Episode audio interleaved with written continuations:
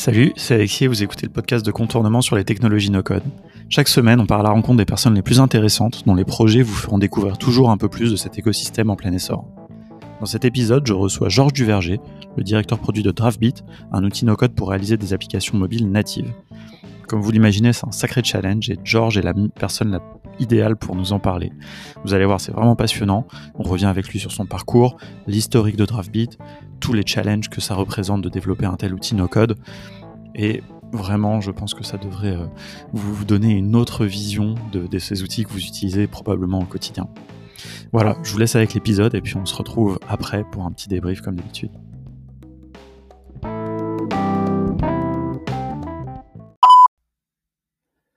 Salut Georges, bienvenue dans le podcast de Contournement. Je suis très content qu'on ait l'occasion d'échanger ensemble pour parler de ton parcours et de DraftBeat, euh, chez qui tu officies en tant que directeur produit. Alors j'ai déjà dit, c'est un outil no-code que j'aime beaucoup, même si je dois bien reconnaître que je m'en sers pas euh, pas assez, pas beaucoup en tout cas. Euh, alors je l'aime beaucoup parce que j'apprécie pas mal les, choix que vous avez fait, les parties pris forts qu'il y a un peu depuis le début pour se positionner. Donc voilà, je suis vraiment très intéressé qu'on puisse en parler ensemble en français sur le podcast. C'est vraiment parfait. Et puis aussi, j'ai l'impression qu'il y a une belle équipe euh, derrière tout ça. Je suis toujours assez sensible au côté humain derrière les outils, donc je suis curieux que tu nous en parles un petit peu. J'avais beaucoup apprécié de rencontrer euh, Nick, votre head of growth à San Francisco. J'avais vraiment apprécié en fait son, son implication dans la communauté no code et ce qu'il faisait pour animer euh, les gens. Ça allait bien au-delà en fait. Dans la promotion de, votre produit. Je trouvais ça très sincère. Et puis même toi, tu t'es récemment quand même pas mal impliqué dans la communauté No Code France, que je trouve aussi très cool. Euh, c'est pas tout le, cas de tous les éditeurs qui parlent français malheureusement. Euh, mais maintenant, je vais te laisser parler parce que pour bien présenter, pour bien démarrer, le mieux c'est que tu te présentes.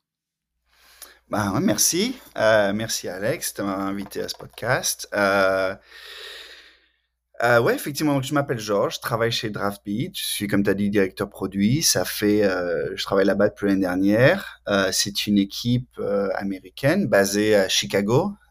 Ça dit avec la, la, pandémie, on est tous un peu éparpillés. Donc, on a sur la côte ouest, sur la côte est, il y en avait en Europe, etc. Donc, on, on, a du monde un peu partout. et on fait, donc DraftBeat, c'est un service qui permet de faire une application mobile, Android, iOS, donc native, euh, sans euh, particulièrement savoir coder. Donc tout en visuel, vous avez un, un, éditeur, vous pouvez poser vos composants, etc. Euh, et donc vous en sortez une application que vous pouvez mettre sur le sur le App Store, etc. Donc on est on est un peu dans la même dans le même marché que les Adalo, les Glide, les AppGyver, tous ces tous ces gens-là. Euh, je serais ravi d'aller un peu plus dans les détails de nos, ce, qui, ce qui nous rend un peu différent de, mmh. de ces gens-là, évidemment.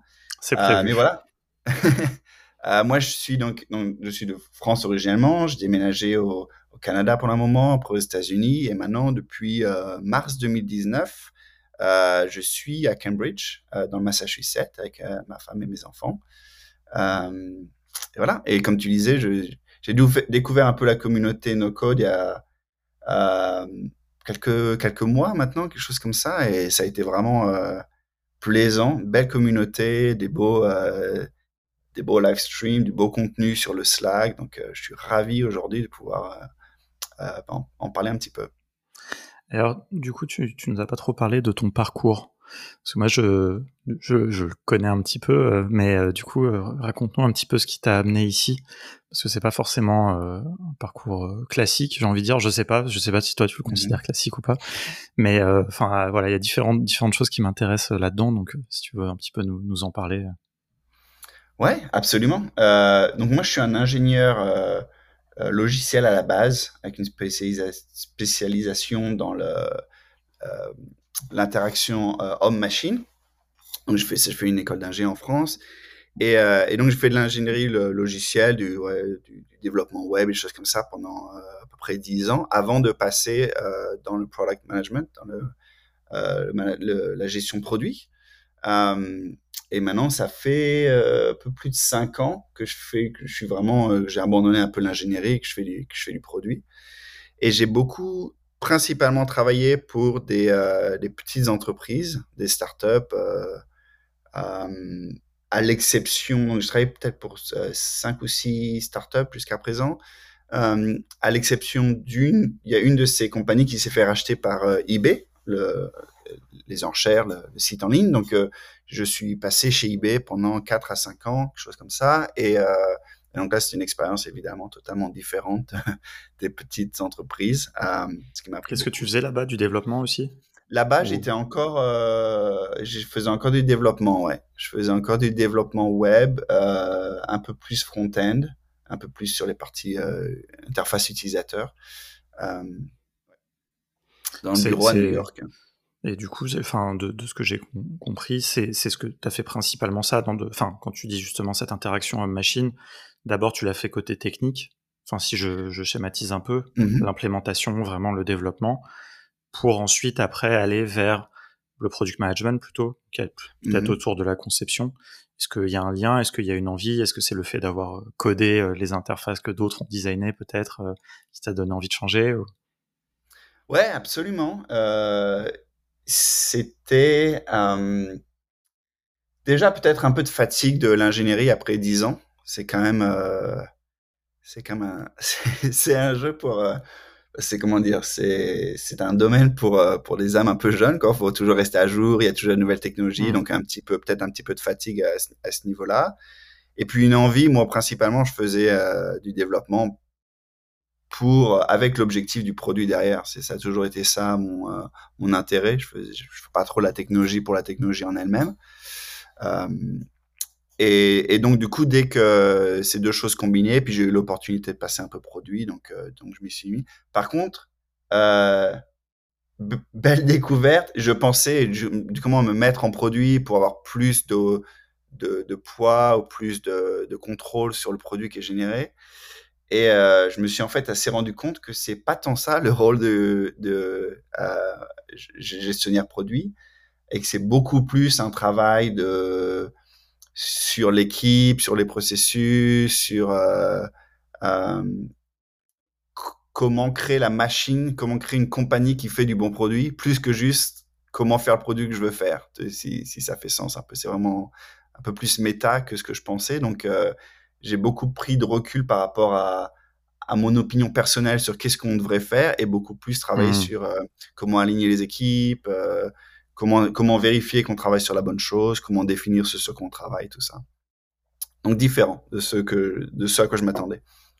Ouais, j'imagine. Non, mais c'est intéressant parce que finalement, je pense que le, le rôle de, de product manager, ou je sais pas, enfin, c'est le terme qu'on utilise en français de toute façon euh, aussi, il n'y a pas de, d'expression de, vraiment euh, française, et, et, et, pas si bien connu que ça, je trouve. Et beaucoup de gens mettent beaucoup de choses derrière, et mmh confondent. Alors, je parle même pas de l'assimilation au, product owner, alors qui pour moi en tant qu'agiliste euh, passionné euh, n'a vraiment rien à voir, mais euh, ce côté vraiment PM, je trouve c'est intéressant. Comment est-ce que toi tu, tu le, le définirais? C'est une question que j'ai déjà posée, tu vois, à des, gens que j'ai invités avant, et je suis curieux d'avoir toi ta, ta, définition un peu. Si tu devais dire c'est quoi le product manager, je sais pas, à tes parents ou tu vois des gens qui, qui sont éloignés de, de ça, quoi.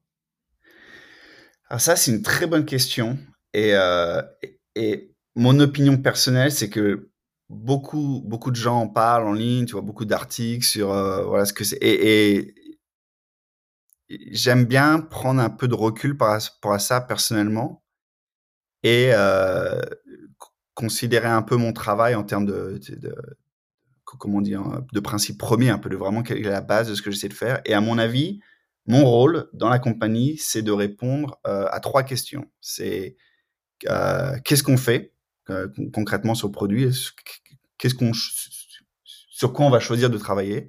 La deuxième question, c'est est-ce que c'est fait? Et donc là, c'est est-ce qu'on est dans les temps? Est-ce qu'il y a des bloqueurs? Est-ce que est-ce que tout est bien sorti comme ça devait sortir? Est-ce qu'on a testé? Et la troisième question, c'est est-ce que ça a marché? Donc la, première question, c'est ce que tu lis tout le temps en ligne, c'est comment définir les priorités, comment définir les caractérisations, comment utiliser, parler à vos utilisateurs, etc. La deuxième question, c'est ce que les gens aiment moins parler parce que c'est la partie la moins sexy du product management. C'est vraiment c'est la c'est du gestionnaire que c'est du euh, euh, voilà le lundi matin. Alors on en est où euh, Qu'est-ce qui est fait Qu'est-ce qui est pas fait Qu'est-ce qui reste à faire Et ça c'est vraiment c'est pas agréable honnêtement comme comme partie du boulot. Je pense que personne aime faire ça. Malheureusement. Euh, pour avoir essayé à multiples reprises, c'est tu peux pas l'éviter. Euh, dans une compagnie, euh, tu as 10 personnes qui travaillent ensemble. il faut que tu aies quelqu'un qui fasse un peu ce rôle de, liaison.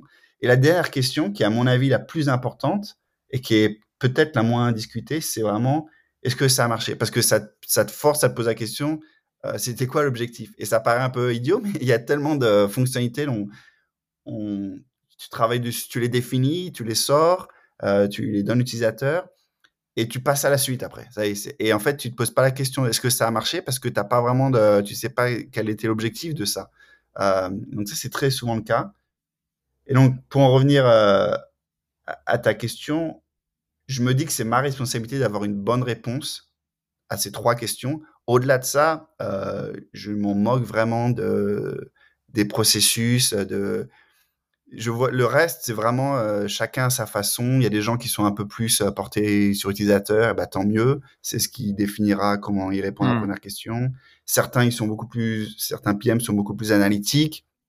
Alors tant mieux, ils vont faire un peu de l'analyse de données pour répondre à la troisième question. Certains sont beaucoup plus justement dans le project, dans, la gestion de projet, donc ils seront plus formés.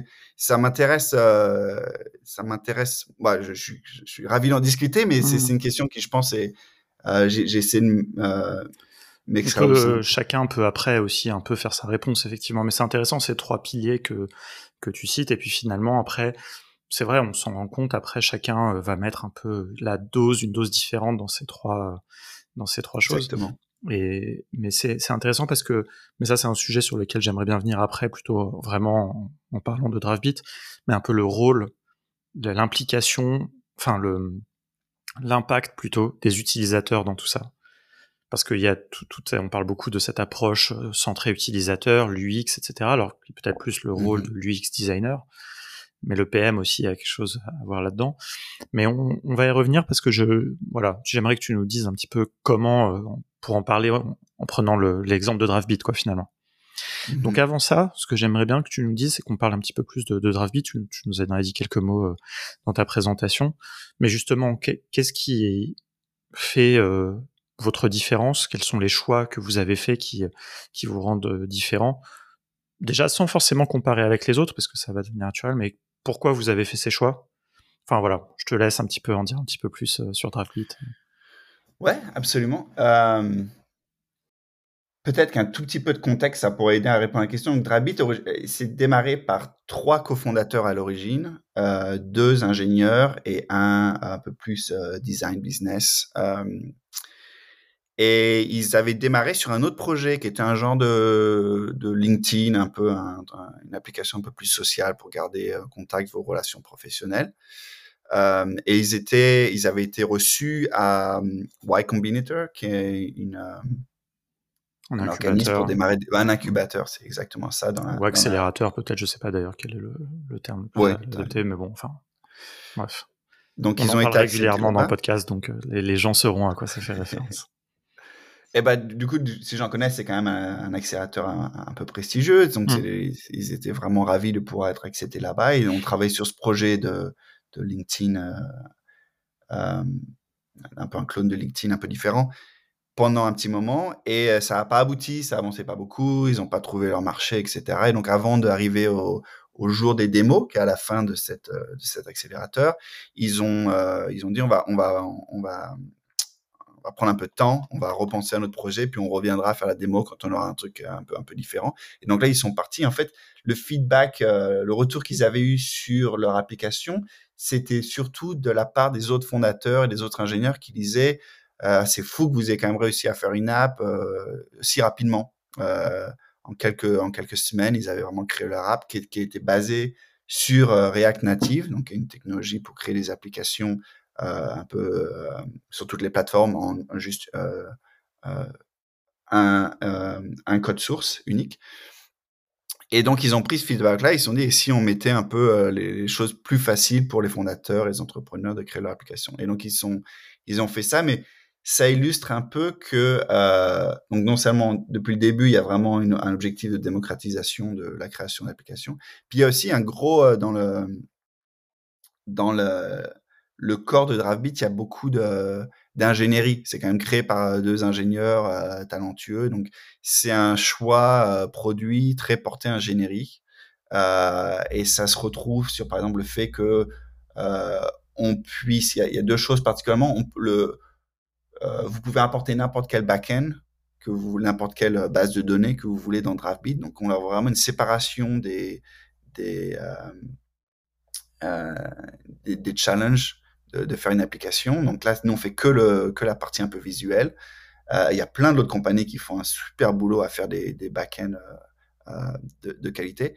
Donc ça, c'était vraiment un peu une approche plus ingénierie on va faire un peu notre boîte noire, plus separation of concern, des choses comme ça. Et la deuxième, c'est que vous pouvez exporter votre code. Toute la partie code est à n'importe quel moment partir de DraftBeat.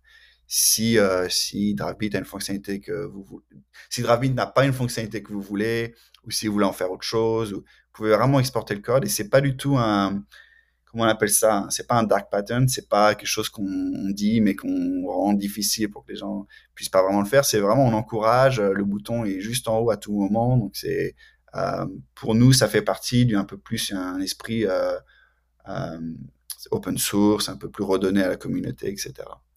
ça, c'est un peu le, corps. Hein. Et effectivement, enfin, ces, ces, deux choix, moi, je les trouve très très forts. Très, alors, ils ont des leurs avantages et leurs inconvénients, quoi. Par exemple, mm-hmm. sur ce sujet de, si on, on, revient justement sur sur ce premier point.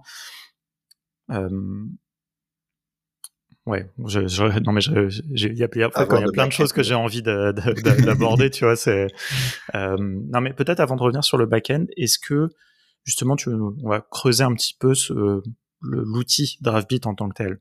Mm-hmm. Imagine euh, si, euh, alors évidemment le mieux c'est de, de, regarder une démo, il y a plein de choses sur YouTube, etc. Mais en quelques mots, ça c'est un petit peu un challenge pour toi. Est-ce que tu vas arriver en quelques mots à essayer de plonger les gens dans l'interface? Je, je, Si j'arrive sur DraftBeat, à quoi ça ressemble, quoi. Tu vois, je, suis un, un no-codeur, une no-codeuse, et puis je, viens. Euh. Ouais. Euh, alors pour ceux qui euh, donc vous lancez DraftBeat, c'est tout dans le navigateur, donc il n'y a rien à installer. C'est une page web et vous allez tomber sur le, builder, le constructeur.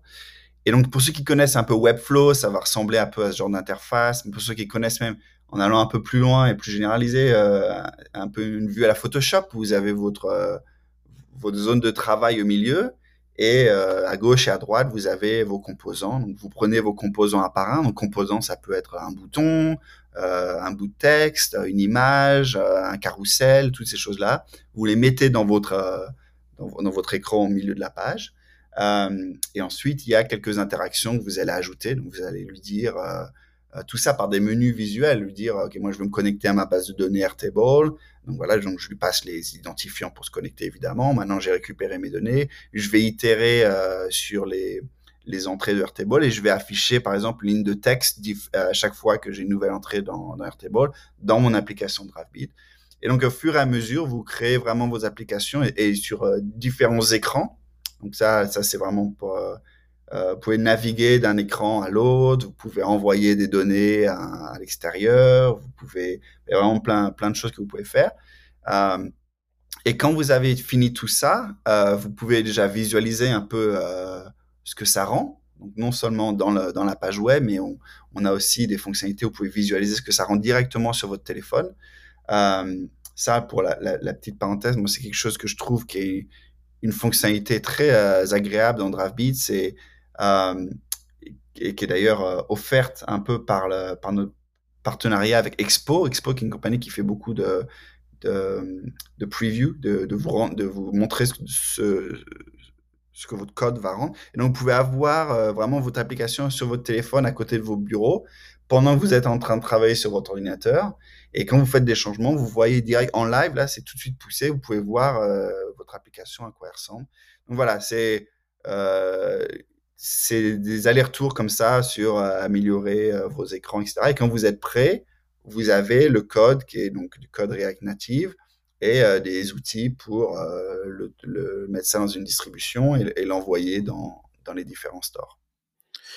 Et s'il y, y a un truc que je peux préciser un petit peu aussi, et D'ailleurs, j'invite les gens vraiment à, à, à regarder euh, donc la série de vidéos que tu as fait en, en, stream live sur la chaîne de No Code France. Je mettrai le lien dans les notes de, de l'épisode, mais où on te voit pendant 5 euh, heures utiliser DraftBeat. Donc ça, ça, ça reste le, le meilleur moyen de, de voir. Mais il y a un petit point que ce que je voulais souligner, qu'on voit bien évidemment dans ces vidéos, c'est aussi la, capacité de personnalisation que vous avez implémentée dans mmh. DriveBit.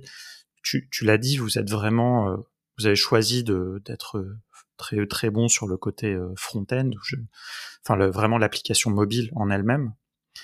Et mmh. donc on peut vraiment beaucoup personnaliser, un petit peu sans trop comparer, mais à la, la manière de ce qu'on pourrait avoir dans Webflow.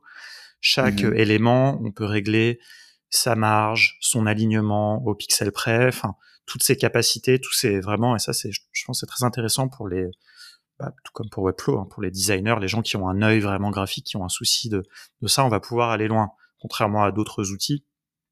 Sans, sans, sans, trop comparer parce que il y a y a, y a des avantages aussi à avoir une abstraction moins moins forte aussi de, de toutes ces choses là pour simplifier un peu les gens pour les gens qui n'ont pas d'idées sur tout ça. Mais voilà, enfin ça, je, voulais le, souligner parce que c'est par rapport à, ce que tu dis.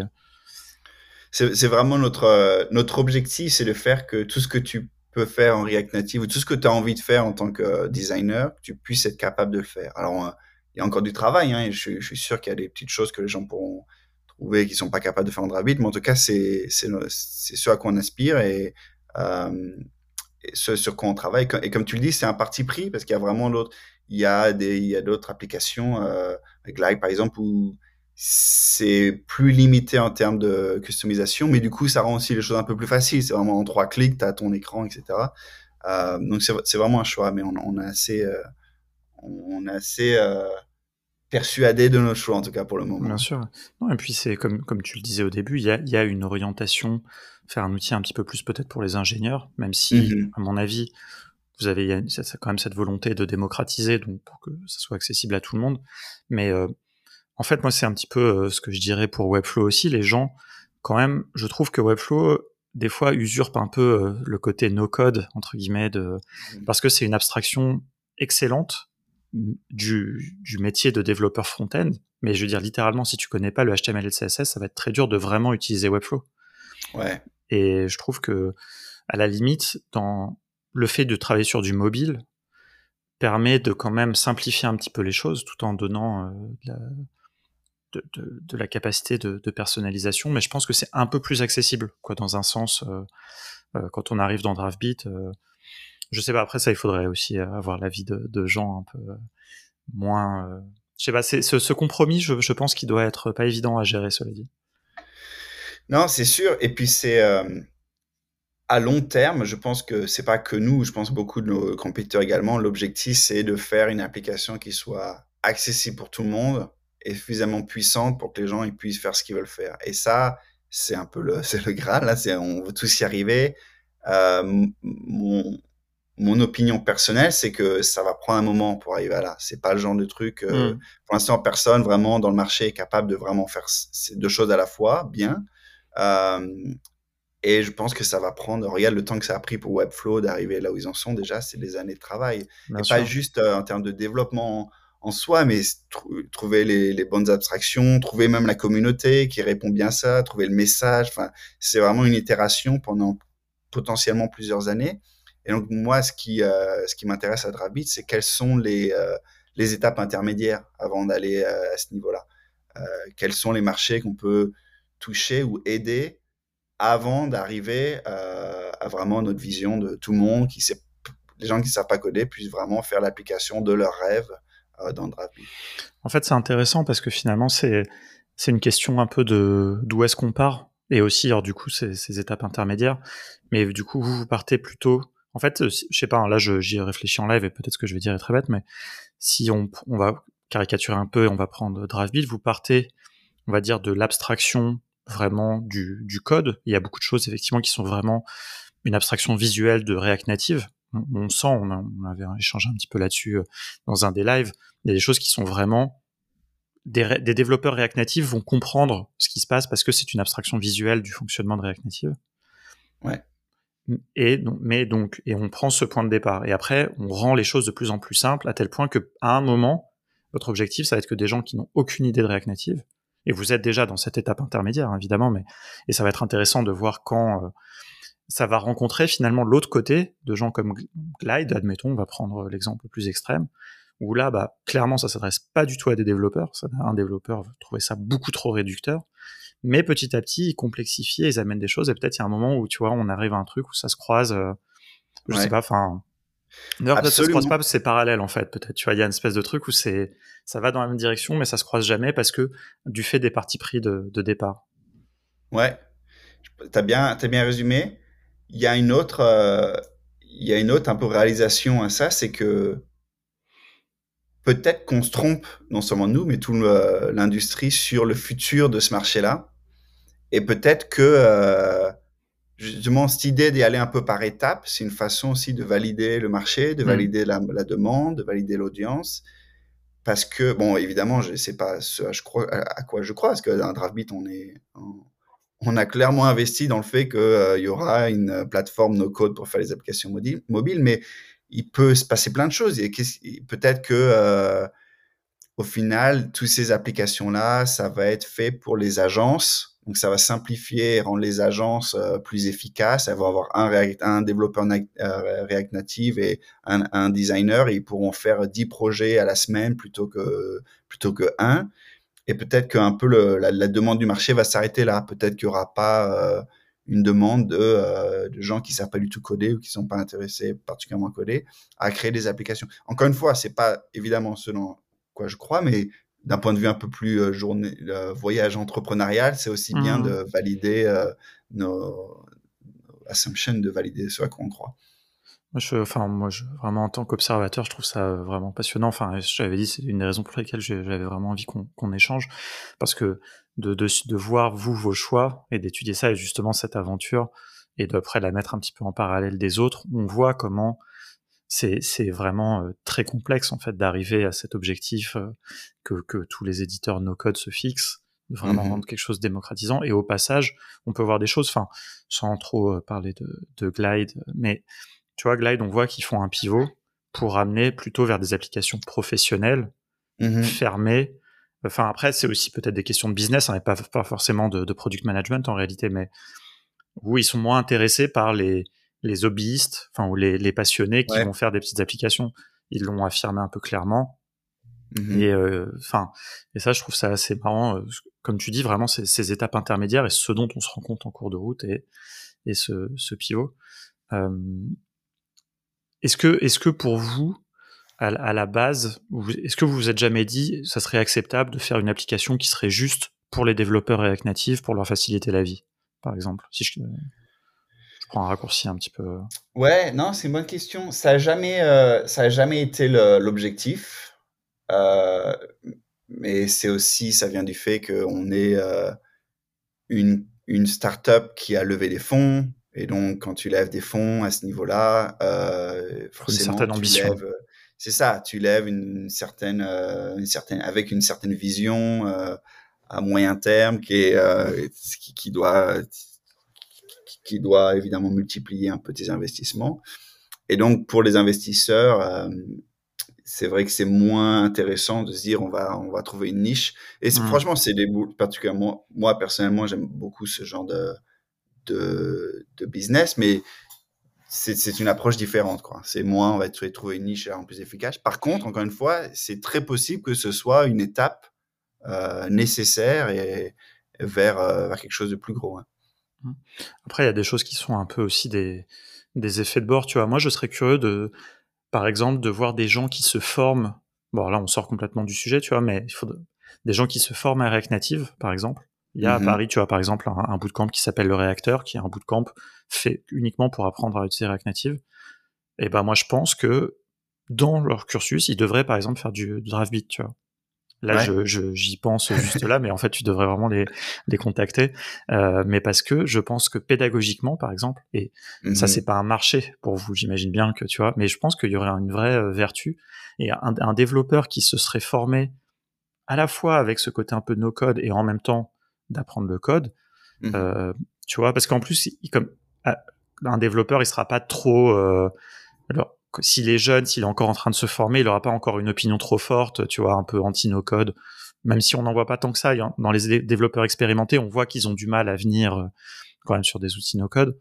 Alors que si c'est dans, le, dans la Hmm. part de leur cursus, à mon avis, ils peuvent allier ça et ça peut être extrêmement puissant, quoi. Bon, là, je, je réfléchis un peu à haute voix, mais euh, il y a peut-être quelque chose à Non, faire. c'est euh, c'est c'est un très bon point. Moi, j'ai même eu l'approche personnellement un peu inverse où euh, je connaissais pas React Native avant de, enfin, je connaissais euh, la technologie, mais j'avais pas utilisé avant de joindre euh, DraftBeat. Et en utilisant l'outil no code, parce que dans exp- tu as l'opportunité d'être exposé au code, ça a été une façon d'apprendre euh, au fur et à mesure Mhm. React Native. Donc, je, comme toi, je sais pas vraiment où c'est que ça nous mène, mais il y a vraiment des des liens entre euh, no code et puis low code. Enfin, il y a vraiment il y a, il y a des choses intéressantes qui se passent. Ah, c'est hyper intéressant. Euh, bon, écoute, ça, on... tiens-moi au courant de, de ces choses-là. Moi, ça m'intéresse aussi Ouais. vraiment ce côté euh, pédagogique des outils no code pour apprendre le code. Mais bon, là, c'est un petit peu dans C'est- sujet un peu si différent. Je peux, euh, si je peux te poser une question, je trouvais ça intéressant. Tu as constaté qu'il y avait des gens donc qui savent coder, des ingénieurs, des développeurs, qui ont une réticence à aller vers le no-code C'est quelque chose que tu as observé? À vrai dire, pas beaucoup. Je pense qu'on on appréhende ce, ce sujet-là plus Mm. qu'il n'est vraiment. Néanmoins, on a vu quand même des vidéos sur YouTube. Euh, on avait fait une fois, un, Stan avait fait un live où il regardait un petit peu des vidéos et on commentait de développeurs qui parlaient du no-code. Mhm. Et euh, bon, après, peut-être que c'est ma perception, mais il y avait quand même, je dirais pas de la condescendance, mais un, un petit peu de, de supériorité, un peu de, Mhm. Même si c'était des, des, des choses qui se voulaient un petit peu factuelles, qui n'étaient pas quand même. euh, Après, on a déjà eu hein, des commentaires. Nous, une fois, on a fait une campagne d'ads. J'ai jamais partagé ça, mais on, on avait fait une campagne d'ads sur Facebook. On avait Ouais. parce que nous, on a un pack de formation qui s'appelle développe, enfin, No Coder Full Stack. Et on a eu des commentaires euh, vraiment euh, hyper hardcore de gens que je suppose étaient développeurs, tu vois. Ouais. Il faudrait un jour que je partage des captures d'écran. Mais Thibaut avait parlé de ça aussi. Il a eu la même chose sur le, des formations à Bubble qu'il a fait. Enfin, et, et tu vois, et je pense que c'était pas d'ailleurs forcément des développeurs très expérimentés. Mhm. Euh, ça, ça se voyait un peu dans les profils, euh, mais plutôt des gens qui venaient d'être développeurs. Et euh, tu vois, qui, je sais pas, c'était un, un truc un peu, c'était pas très qualifié, quoi. C'était un peu. Ouais, Peut-être que c'est vécu comme une forme de dévalorisation de leurs compétences techniques, ce qui n'est pas du tout le cas. Mais...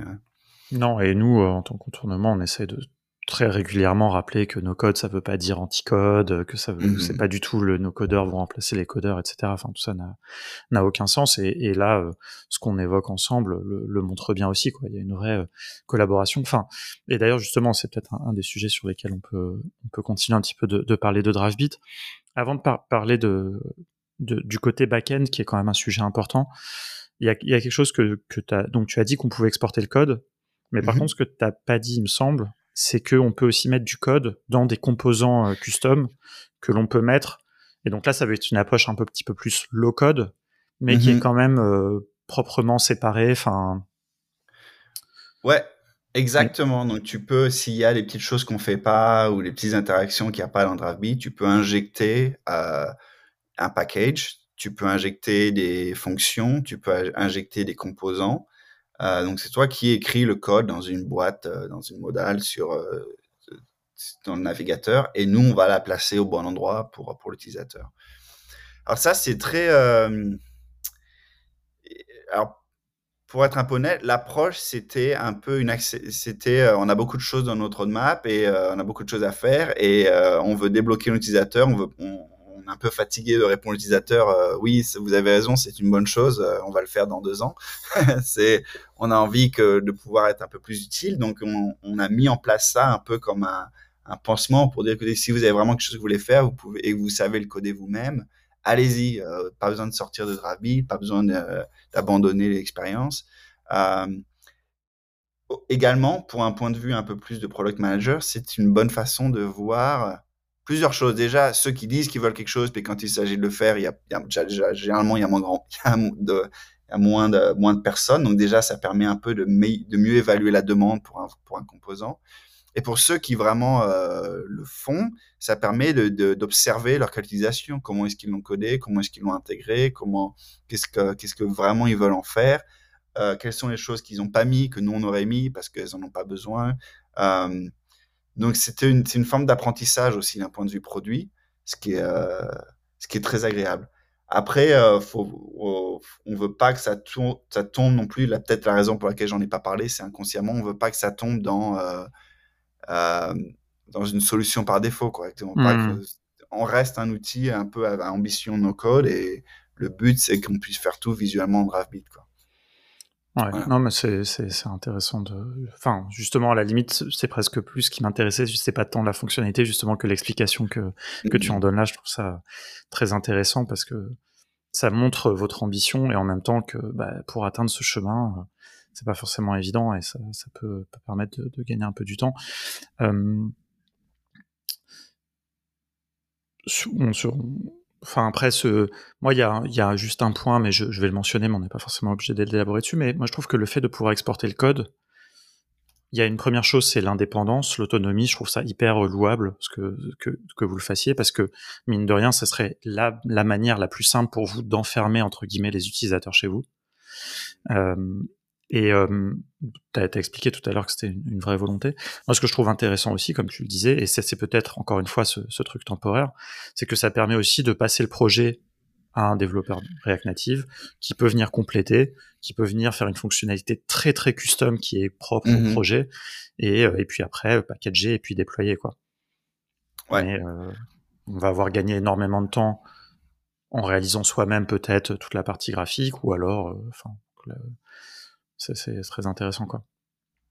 Ouais, exactement. Nous, on s'est mis depuis quelques mois. Notre objectif, ça a été vraiment de faire tout ce qu'il faut faire pour mettre une application sur le sur les stores. Et donc, si ça veut dire euh, aider nos utilisateurs une fois qu'ils sont même partis de DraftBeat pour euh, leur euh, expliquer comment coder un petit truc, on est on, on, a beaucoup investi les un peu plus de trois derniers mois sur vraiment cette euh, communication avec l'utilisateur pour vraiment qu'ils aillent jusqu'au bout. Donc on fait, on fait beaucoup de, de, meetings euh, en un à un avec nos utilisateurs. Ça a été vraiment le, le, focus. Et donc, comme tu dis, exporter, custom code, tout ça, c'est une volonté de les aider à aller jusqu'au bout. Euh, petite question, j'anticipe un peu sur, sur la suite.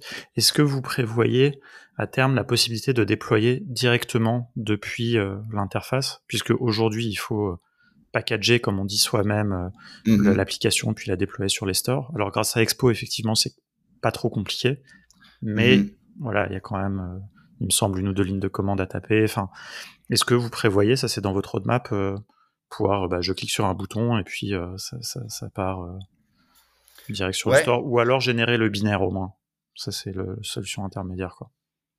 Ouais, c'est une bonne question. Oui, la réponse est euh, on aimerait vraiment faire ça euh, dans le futur. Euh, il y a certaines choses qu'on peut faire et certaines choses qui vont être dures, honnêtement. Donc exporter, le binaire, ça, on peut même continuer un peu notre partenariat avec Expo pour parce qu'ils ils permettent de faire ça eux. Donc ça, on, pourrait l'intégrer un peu plus. après, vraiment mettre sur les, le Apple Store ou le, le, le Play Store même pour Expo, euh, ils te permettent. La première fois que tu le fais, il faut le faire au travers de l'interface de Google. J'y suis encore passé la semaine dernière. Euh, une fois que tu as fait ce processus-là une fois, après, avec Expo, effectivement, c'est un peu plus automatisé. Mais il y a encore beaucoup de, de, restrictions comme ça ou de choses un peu, euh, hmm. euh, un peu subtiles ou compliquées qui empêchent de faire que ce soit un processus très facile. Mais à l'inverse, justement, parce que c'est compliqué, ça veut aussi dire que ça a beaucoup de valeur. Quoi. Si c'est quelque chose qu'on peut, en un clic, automatiser la, la publication sur un magasin, ce, ouais, ce serait, ce serait une grosse valeur ajoutée à DraftBeat. Euh, on y arrive. Je pense qu'on a un peu des challenges encore à résoudre avant ça. Donc, vraiment créer l'application euh, idéale, l'application que tu as envie. Mais effectivement, après ça, ce sera, ce sera un focus. C'est toujours les dilemmes des, priorités euh, à choisir. Euh, alors, donc on, en a parlé, hein, donc vraiment, euh, DraftBeat, ça va permettre de faire une application mobile, cliente, de la déployer sur les stores. Mais il y a cette question de où va se trouver, où vont se trouver les données. En fait, il y, a deux questions que souvent tu as évoqué tout à l'heure un peu sous le, mot de back-end. Donc, c'est ce qui va se passer côté serveur, comme on dit vraiment dans, mais en fait, ça englobe deux choses différentes, à mon sens. Hein. Enfin, pour expliquer un petit peu la problématique, parce que je la trouve intéressante, il y a les données en tant que telles. Et donc, par exemple, on peut utiliser Airtable pour stocker des données et y accéder. Mais un backend, ça va un peu plus loin parce qu'il y a tout ce qui va être logique Et aussi un sujet très important, l'authentification. Mhm. Parce que on peut pas avoir dans Airtable juste les logins, les mots de passe. Et quand bien même on aurait les logins et les mots de passe dans Airtable, il faut une, un mécanisme de vérification, par exemple, pour que l'utilisateur dans, dans l'application puisse dire voilà mon login, mon mot de passe. Il envoie ça côté serveur, il y a une vérification. ça, Airtable par exemple ne le permet pas.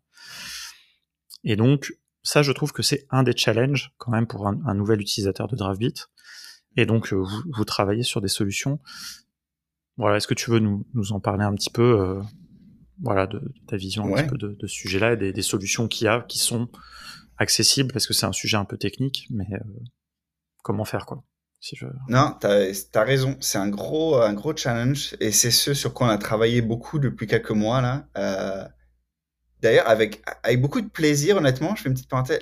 toute la partie authentification d'une application, c'est le genre de problème euh, qui est intéressant à résoudre parce que ça touche vraiment de tout dans une application. Ça veut dire qu'il faut que tu puisses faire des requêtes à un, service, ça veut dire qu'il faut que tu puisses récupérer l'information de ces requêtes-là, que tu puisses les sauver quelque part, que tu puisses réutiliser cette information, cette information dans d'autres requêtes, que tu puisses montrer des résultats différents selon ce que tu as obtenu. De... donc vraiment, euh, ne, ne serait-ce que résoudre l'authentification dans une app, ça te couvre en fait euh, presque 80% mmh. de ce que tu voudrais faire d'autre dans une application en termes de fonctionnalité. Donc ça a été un, ça a été un projet assez intéressant. Euh, on, a presque, euh, on a presque une solution complètement no code maintenant pour faire de l'authentification. il y a encore, on travaille encore sur deux trois fonctions un peu intégrer deux trois fonctions. Pour l'instant, il faut encore écrire une ou deux lignes de code ici et là. Euh, donc c'est du très très low code, c'est du nano code pour l'instant, mais on arrive bientôt à, du no code. Et la façon dont on l'appréhende, c'est, euh, comme tu le dis, on utilise euh, un autre service pour, le, pour les données. Donc parmi ces services-là, notamment mentionné Airtable, mais il y en a plein d'autres, et beaucoup de ces autres services offrent les options d'authentification intégrées. Donc je pense à, à Superbase, Zano, euh, Backendless, euh, il y a vraiment euh, Firebase, Firebase dans une certaine mesure. Donc, tu as tous ces services-là où tu peux te connecter, faire une requête pour faire une inscription, faire une requête pour faire un login, faire une requête. Enfin, tu peux vraiment faire tout ton, ton flow d'authentification. Et, et, honnêtement, ça marche super bien, ces hmm. trucs-là. Moi, j'ai passé beaucoup de temps la dernière semaine à jouer avec Xano. Euh, que, que, je recommande juste par curiosité si les gens sont, intéressés. Euh, ça marche vraiment, vraiment bien. Pour avoir fait, euh, moi j'ai une approche un peu aussi où j'ai fait de l'ingénierie donc pendant 10 ans et donc j'ai des, des flots d'authentification, j'en ai fait un peu plus d'un.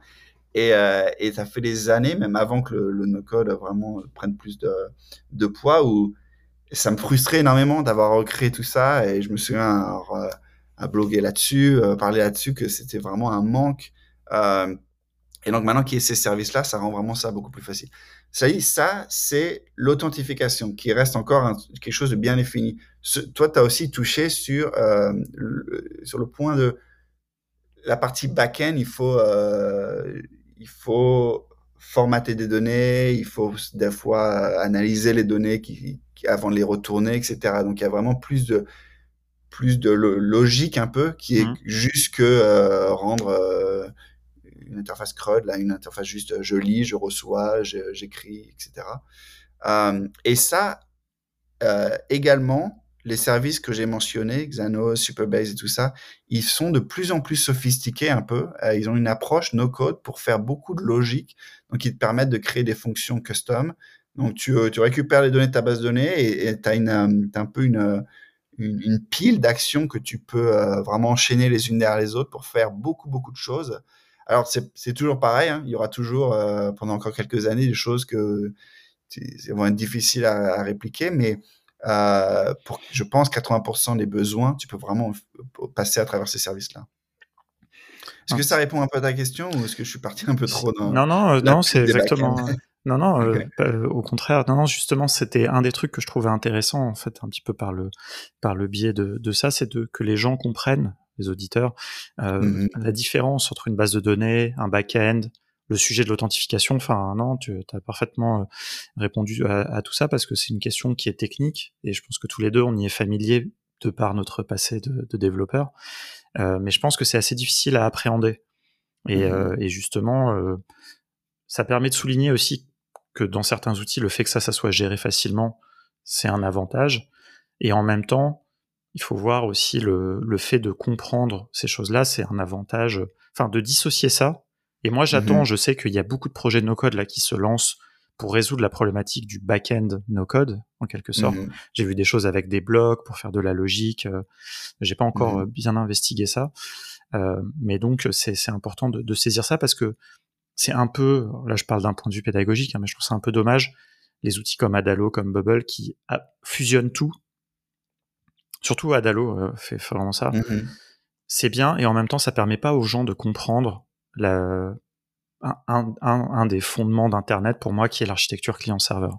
Bon, là, je suis vraiment un peu un nerd de, de, de tout ça, mais tu vois, et ça, j'aime bien, euh, tu vois, je trouve ça important de, de le comprendre. Donc, j'espère que les gens, là, par vraiment l'explication que tu as fait, le, le, comprendront bien. Euh, parce que ça donne plus de flexibilité, quoi, de pouvoir dissocier euh, les choses. Et on voit d'autres outils, pas dans le mobile, mais sur le web, comme WeWeb, comme Softer, qui s'attaquent mm-hmm. aussi à ce côté client et qui laissent la logique du back-end, etc. Et donc, je pense qu'on va avoir un vrai truc de, il va falloir choisir deux outils, quoi, voire trois peut-être, parce que ce qui peut être super aussi, c'est d'avoir DraftBeat pour le mobile natif, Softer par mhm. exemple pour une interface web, et derrière c'est le même back-end, parce que c'est ça quand même l'intérêt d'avoir un back-end et toute cette logique d'API, etc., qui est un peu sous-jacente à ça, qui permet de communiquer. Euh, c'est, à mon avis, ça peut faire des architectures un petit peu plus complexes, mais aussi plus puissantes, quoi. Ouais, tu l'as bien résumé. C'était vraiment un des avantages de, de, l'ingénierie moderne. Et c'est vrai qu'avec tous ces outils, on a euh, la façon dont on simplifie, c'est en enlevant, donc en perdant un peu ça. Donc c'est mm. un, un, petit peu dommage, au lieu de trouver plutôt d'autres moyens de l'abstraire pour que ce soit plus accessible. C'est vrai. Euh, bah écoute, en tout cas, mais juste, je, fais un, petit remarque là-dessus parce que je veux, je veux aussi préciser, euh, c'est Bon, moi, je suis biaisé évidemment parce que je travaille à DraftBeat, mais honnêtement, même en tant qu'ingénieur, pour avoir utilisé toutes ces solutions de back-end, j'ai maintenant vraiment fait le, euh, j'ai franchi le cap au sens où euh, sur des projets même perso euh, web, euh, clairement maintenant je me mets à utiliser un back-end euh, as a service, un, back-end comme ça mmh. défini. Quoi. Et pourtant, j'ai passé les années à développer mon propre back-end et, et je suis assez je suis capable de le faire assez rapidement. Mais ça a été intéressant, d'ailleurs, personnellement, de passer l'étape où il me dit oui, je suis capable, mais maintenant, ça, c'est mieux. Alors pourquoi le faire juste parce que je suis capable si je peux avoir plus de qualité Bien Sûr, euh, Non, ça, je, enfin, je te rejoins tout à fait. Ça, c'est plus une aparté de, on va dire, de, de développeurs euh, pragmatiques. Mais moi, je, mmh je comprends plus aujourd'hui les gens qui écrivent encore euh, un, un back-end en Node.js ou des choses comme ça parce que déjà, il faut l'écrire. Alors bon, il y a mmh des, frameworks qui vont permettre comme d'abstraire un petit peu, d'aller plus vite. Mais après, il faut l'héberger. Enfin, tu vois, toute cette logique serverless qui, devient de plus, en, plus en plus à la mode, moi je la comprends parfaitement. Et donc en fait, si tu remontes comme ça, bah, des, enfin, Firebase ou d'autres, après moi je, je connais pas bien euh, tout ça, mais pour moi c'est que la suite euh, logique, quoi. Mmh Et moi je crois beaucoup, enfin ouais, après même pour des développeurs, quoi, d'utiliser un back-end no code ou, ou inversement. Enfin, vraiment c'est c'est ça cette richesse. C'est pour ça que les développeurs ont aucun souci à se faire. Il y aura toujours une il y a une belle collaboration à mon avis à venir où chacun peut être maître parce qu'il y a plein de développeurs aussi qui soit détestent le back, soit qui détestent le front. Enfin, et mmh donc autant laisser le front par exemple à des no-codeurs. Enfin, bref, je peux imaginer plein de, de choses dans dans ce futur-là. J'ai une dernière question sur ce sujet parce qu'encore une fois, vraiment, je, je connais pas assez bien. Xano, par exemple, est-ce que tu dirais que c'est accessible pour des gens qui sont pas du tout techniques? Hmm. Euh, c'est une bonne question. Pas du tout technique, ça va quand même y avoir une courbe d'apprentissage quand même assez euh, important. Ils font beaucoup de, alors ils ont ils ont plein de tutoriaux, ils ont plein de vidéos, même leur leur, page c'est beaucoup de texte au sens hmm. positif. c'est beaucoup d'explications de comment faire les choses. Donc euh, il y avait un, grand effort mis là-dessus.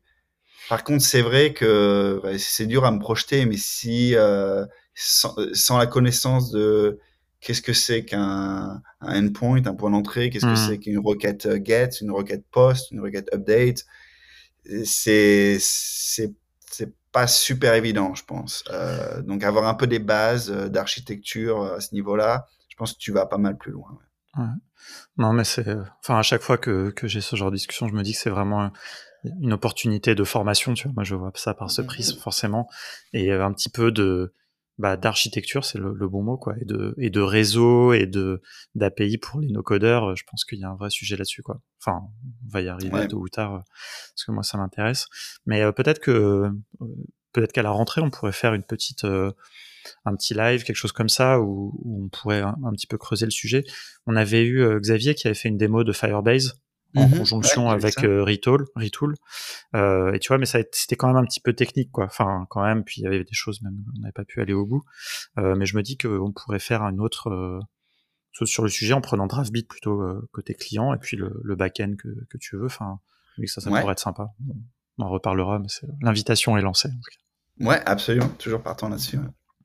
Euh, alors, euh, bah écoute, on a, on a pas mal parlé des fonctionnalités. Il y a juste une, je voulais revenir juste sur un petit point. Alors, on revient plus euh, côté client, on va faire un petit peu des, mmh. des allers-retours.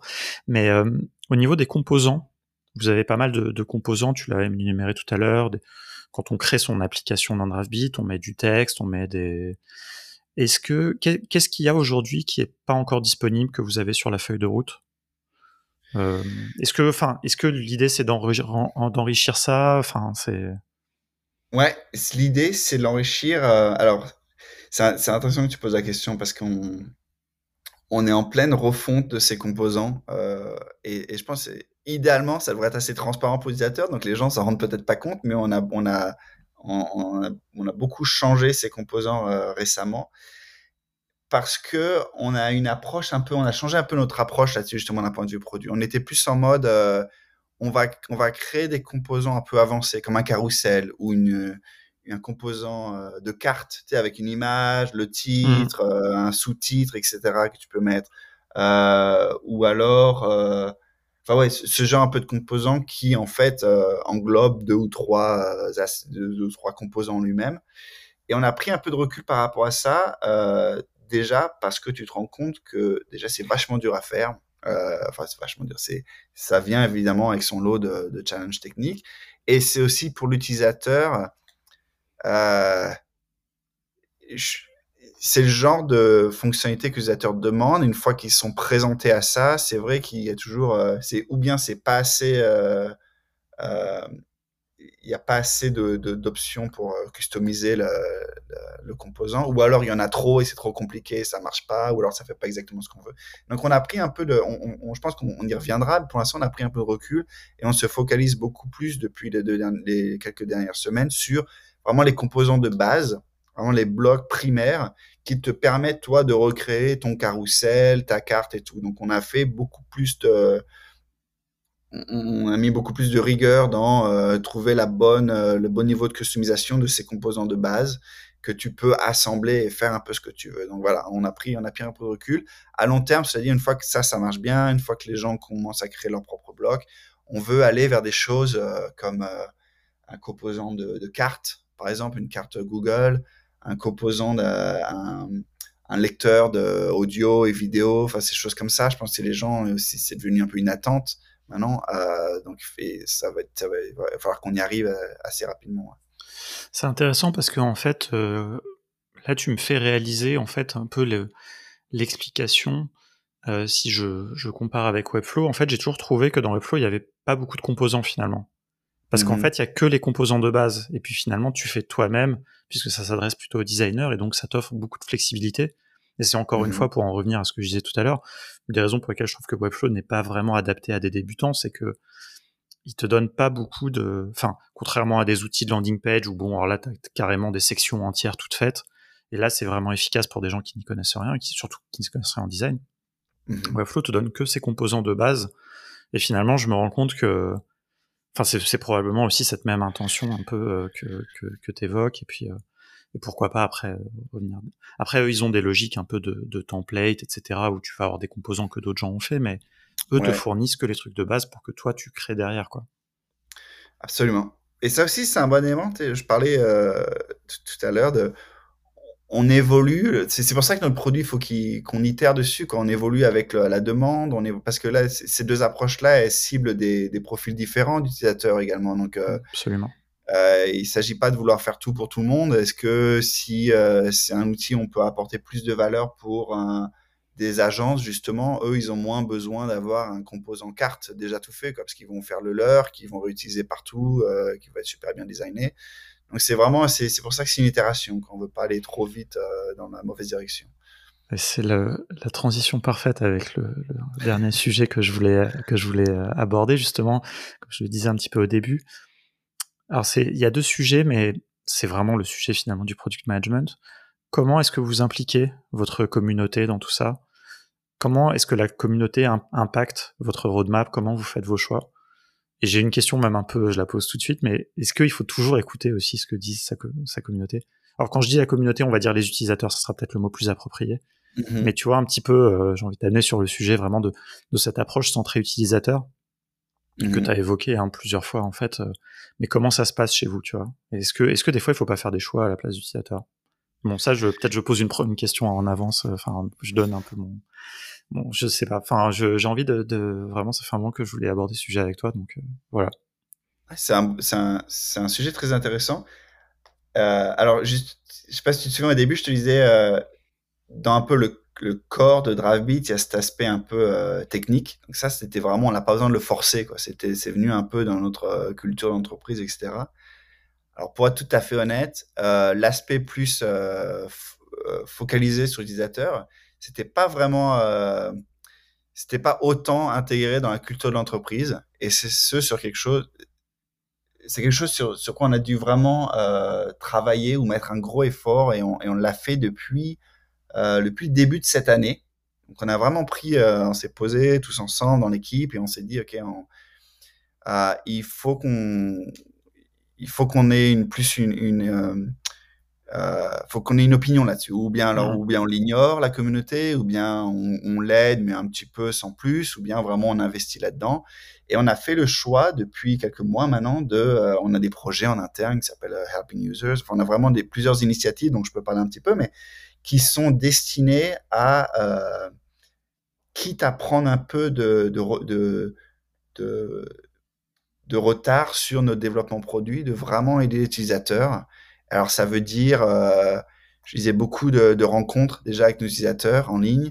Euh, on a tout, un site communautaire qui est très, il n'y a pas une réponse qui, il n'y a pas une question qui, qui trouve pas de réponse dans les, on essaie 24 heures, mais ça peut jusqu'à 48 heures, mais en tout cas on essaie d'être assez réactif.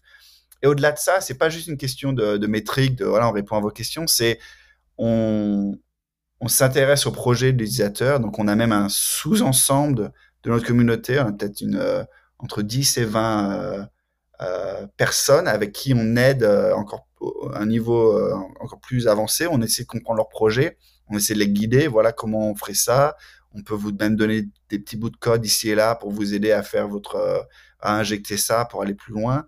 Euh, et parce que l'objectif vraiment au niveau de la boîte, c'était de mettre une application euh, utilisateurs dans, le, dans, les, dans les magasins, dans les App Store, les Play Store. Donc tout, tout ça, pour répondre à la question, c'est devenu, c'est devenu une grosse priorité. Et ça prend beaucoup de temps. Euh, et pour tous ceux qui ont fait un peu de customer support et des choses comme ça, euh, ça prend du temps. Ça, il y a beaucoup de, c'est les montagnes russes un peu. Il y a beaucoup de moments super mmh. positifs, des gens qui disent ah, j'aurais jamais réussi à faire un truc comme ça si c'était pas pour Drabi. Tout mon business, il, il est là grâce à Draftbeat, etc. Et à l'inverse, tu as des gens qui vraiment te, te, te bouffent de l'énergie, quoi, évidemment, qui te, il faut mettre beaucoup d'efforts pour euh, décoincer les gens qui n'ont pas forcément les, euh, des, des, ambitions raisonnables ou des projets vraiment fiables. Donc c'est à double tranchant. Puis ça, c'est pareil dans, dans, toute l'industrie. Hein, c'est pas que pas que nous. Euh, et c'est euh, malheureusement pour répondre à ta question, j'ai pas de j'ai pas un cadre pour vraiment décider est-ce que là on investit, est-ce qu'on n'investit pas, et c'est au cas par cas.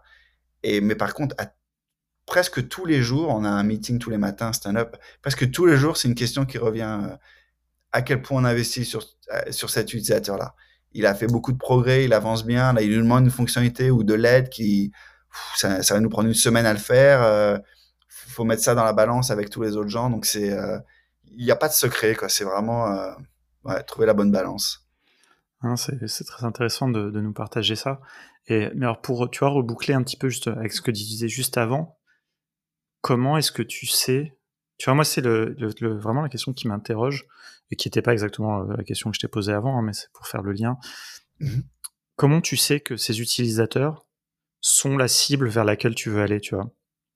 Tu vois ce que tu disais juste avant est-ce que est-ce que DriveBit c'est un outil qui doit être pour les agences pour les tu vois comment est-ce que c'est, est-ce que c'est un peu l'œuf et la poule tu vois? Est-ce que d'abord il faut essayer de cibler les utilisateurs et puis écouter cela en particulier tu vois? C'est un peu la question de la cible tu vois. Moi j'y connais rien en marketing mmh et tout quoi mais c'est vraiment ça, ça qui m'interpelle un petit peu dans, dans, ce que tu dis que je trouve très difficile enfin et je, ce que je comprends c'est que vous aussi vous trouvez ça difficile mais ouais et honnêtement, euh, pour répondre vraiment directement, tu le sais pas. C'est ça tout le problème, c'est que tu le sais pas. Nous, euh, moi, je suis euh, très honnête là, mais on, est une compagnie près ce qu'on appelle product market fit. On n'a pas encore vraiment trouvé l'expérience où les gens vraiment ils arrivent, ils, ils, obtiennent de la valeur grâce à Rabbit, mmh. ensuite ils, ils, créent leur business. Etc. On est encore en train d'itérer là-dessus. Alors j'ai beaucoup tout espoir qu'on y arrive évidemment, mais en attendant du coup, tu te poses continuellement la question, euh, comme tu dis, est-ce qu'on va plus vers un utilisateur plutôt que l'autre?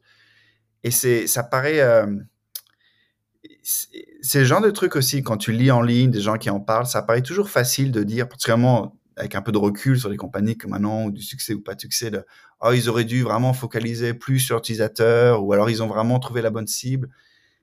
Et euh, on s'entend tous, je pense, dans l'industrie pour dire oui, il faut euh, choisir et, et prendre, et faire des paris et vraiment faut, se focaliser sur un truc.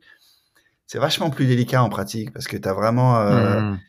quand tu es une startup, tu as peut-être quoi, 4-5 opportunités euh, dans la vie de ta startup et en termes de, temps, tu, peux passer peut-être 3-4 mois à travailler vraiment sur une opportunité. Si tu en grilles une parce que tu as fait le mauvais choix, euh, c'est délicat. Et en plus, si tu en grilles une, non seulement tu as fait le mauvais choix, puis en plus, ça t'a amené en une direction, tu peux pas vraiment revenir vers un autre utilisateur après ça. C'est des choix vraiment durs, quoi, honnêtement, et, tout le monde y passe, même si les gens en, parlent pas toujours. Mais donc nous, on était euh, jusqu'à présent, on était un petit peu justement dans un mode où on avait un peu peur, c'est pas vraiment le bon mot, mais on était un peu euh, indécis à choisir justement. Est-ce qu'on fait une application plus facile pour tout le monde?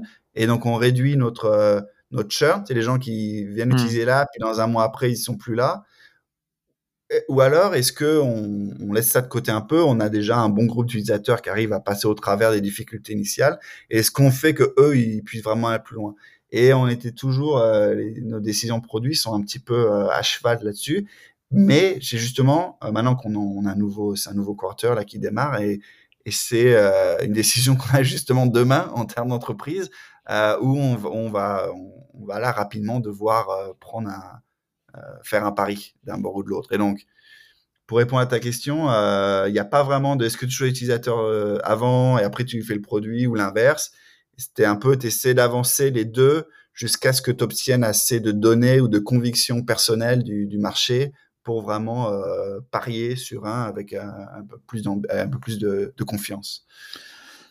C'est hyper intéressant ce que tu dis parce que ça s'applique à mon avis à toutes les startups quoi. C'est vraiment un mmh sujet. Enfin, en plupart, euh, bon, des fois il y a des choses très évidentes, mais dans, dans des cadres d'outils ou de choses de, qui peuvent être flexibles, qui peuvent servir plusieurs euh, objectifs, plusieurs personnes, c'est vrai que c'est pas évident, mais c'est très intéressant de voir comment vous, abordez ce, ce sujet quoi. Mmh euh, bah écoute, j'ai, alors j'ai une dernière question sur sur DraftBeat et puis on, est un petit peu sur la conclusion. Euh, est-ce que, enfin justement, on a évoqué plein de choses, mais est-ce qu'il y a des choses sur ta, sur la roadmap, peut-être que tu peux nous partager, que tu n'aurais pas encore euh, dit, euh, des fonctionnalités, des choses qui arrivent, euh, ou alors c'est encore pas forcément trop, trop prononcé? Non, je peux parler de, de, de trois choses. Ce qui arrive très très rapidement là, c'est vraiment l'authentification euh, sans, euh, sans code, absolument no code. Donc c'est tout en, euh, en menu déroulant et choses comme ça où tu peux faire une, authentic une authentification avec euh, tous ces services dont je parlais, Superbase, Xano. C'est la même approche en fait pour tous ces hmm. services-là, comme c'est une, une, API REST, donc c'est un peu toujours les mêmes pro procédés. Standard, ouais. Heureusement d'ailleurs, c'est super. ça, ça rend la chose plus facile. Donc ça, ça c'est, ça va nous permettre un peu de boucler notre projet authentification, qui, comme je le disais, est assez important parce que c'est, c'est 80% de ce que des fonctionnalités que tu as besoin même pour le reste de ton app. Euh, au-delà de ça, euh, ça va vraiment être euh, la suite de notre roadmap va être défini dans les quelques semaines qui viennent quand on va justement choisir un angle d'attaque. Est-ce qu'on rend les choses plus simples et à ce compte-là, ça va être beaucoup plus de, de travail sur le sur le onboarding, sur euh, le UX, de rendre les choses plus des meilleures abstractions, etc. Ou alors est-ce qu'on se focalise un peu plus sur les gens plus perfectionnés qui veulent aller plus loin avec DraftBeat Et là, du coup, c'est plus quelles sont les abstractions manquantes par rapport à React Native qu'il faudrait qu'on intègre dans DraftBeat. Donc ça, euh, repose-moi la question dans, dans, une ou deux semaines, idéalement, euh, j'espère, parce que il y a toujours le risque qu'on se décide pas et qu'on continue un peu dans ce mode encore un peu plus longtemps. Euh, mais idéalement, on aurait une meilleure réponse. On a un peu de temps quand même. Je, je devrais peut-être préciser pour pas que les gens s'inquiètent non plus. On a quand même un peu d'argent dans la banque. On a un peu de temps. Donc la raison pour laquelle aussi on, on se permet de prendre un peu de temps, c'est qu'on veut faire les bonnes décisions. Euh, on n'est pas si on était en mode un peu urgence de la compagnie ferme à la fin du mois, si on n'a pas trouvé notre product market fit, on penserait les choses différemment, évidemment. Ouais, ouais, et ça, ça aiderait pas forcément à faire les meilleurs choix, quoi. Ouais, ça, ça va dans les deux sens. Hein. Des fois, le temps et l'argent, c'est aussi pas forcément, c'est pas toujours. Ça, euh, ça, obligerait à faire des choix en tout cas. Ouais, voilà. C'est sûr.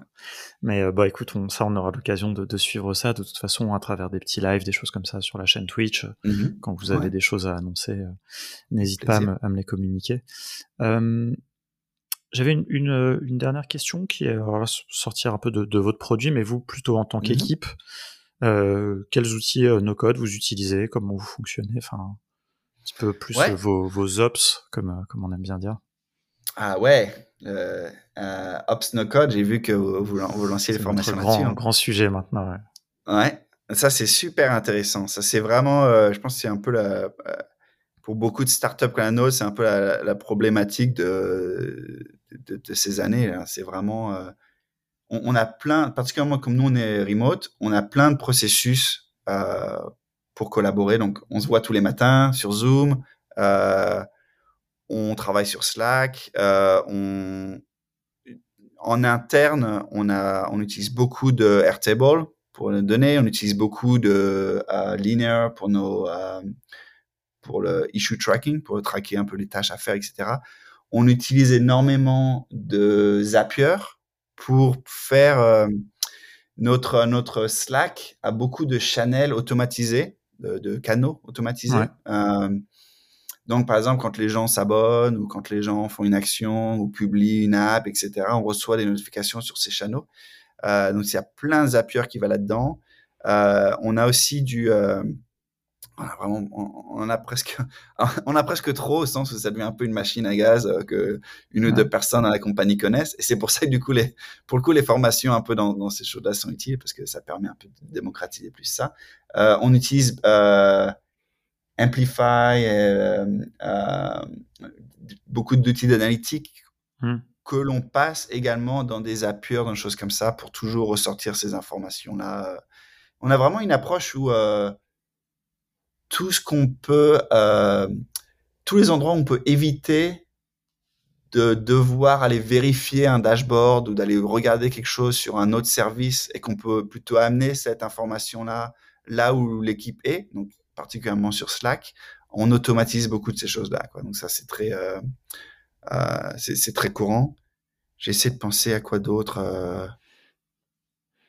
C'est intéressant ouais, que, tu la, que, que, tu le, le, racontes comme ça parce que, comme tu le disais au début, vous êtes une équipe quand même très ingénieur, tech, et donc vous pourriez mm -hmm. aussi développer plein de choses par rapport à ça mais euh, la, la, préférence, de ce que je comprends, et c'est complètement logique et pragmatique, hein, mais va plutôt à utiliser des outils, automatiser les choses en connectant des outils existants, quoi, et pas en réinventant la roue. Euh. Ouais, et ça c'est euh, même personnellement c'est quelque chose où, où, où comment dire, j'ai changé un peu mon attitude là-dessus justement comme tu disais moi je suis je suis un ingé à la base et donc j'ai une tendance par exemple linéaire j'ai créé une petite euh, une, page web pour avoir une meilleure visualisation de nos bugs etc donc toi j'ai passé quelques soirées week-end à coder ça.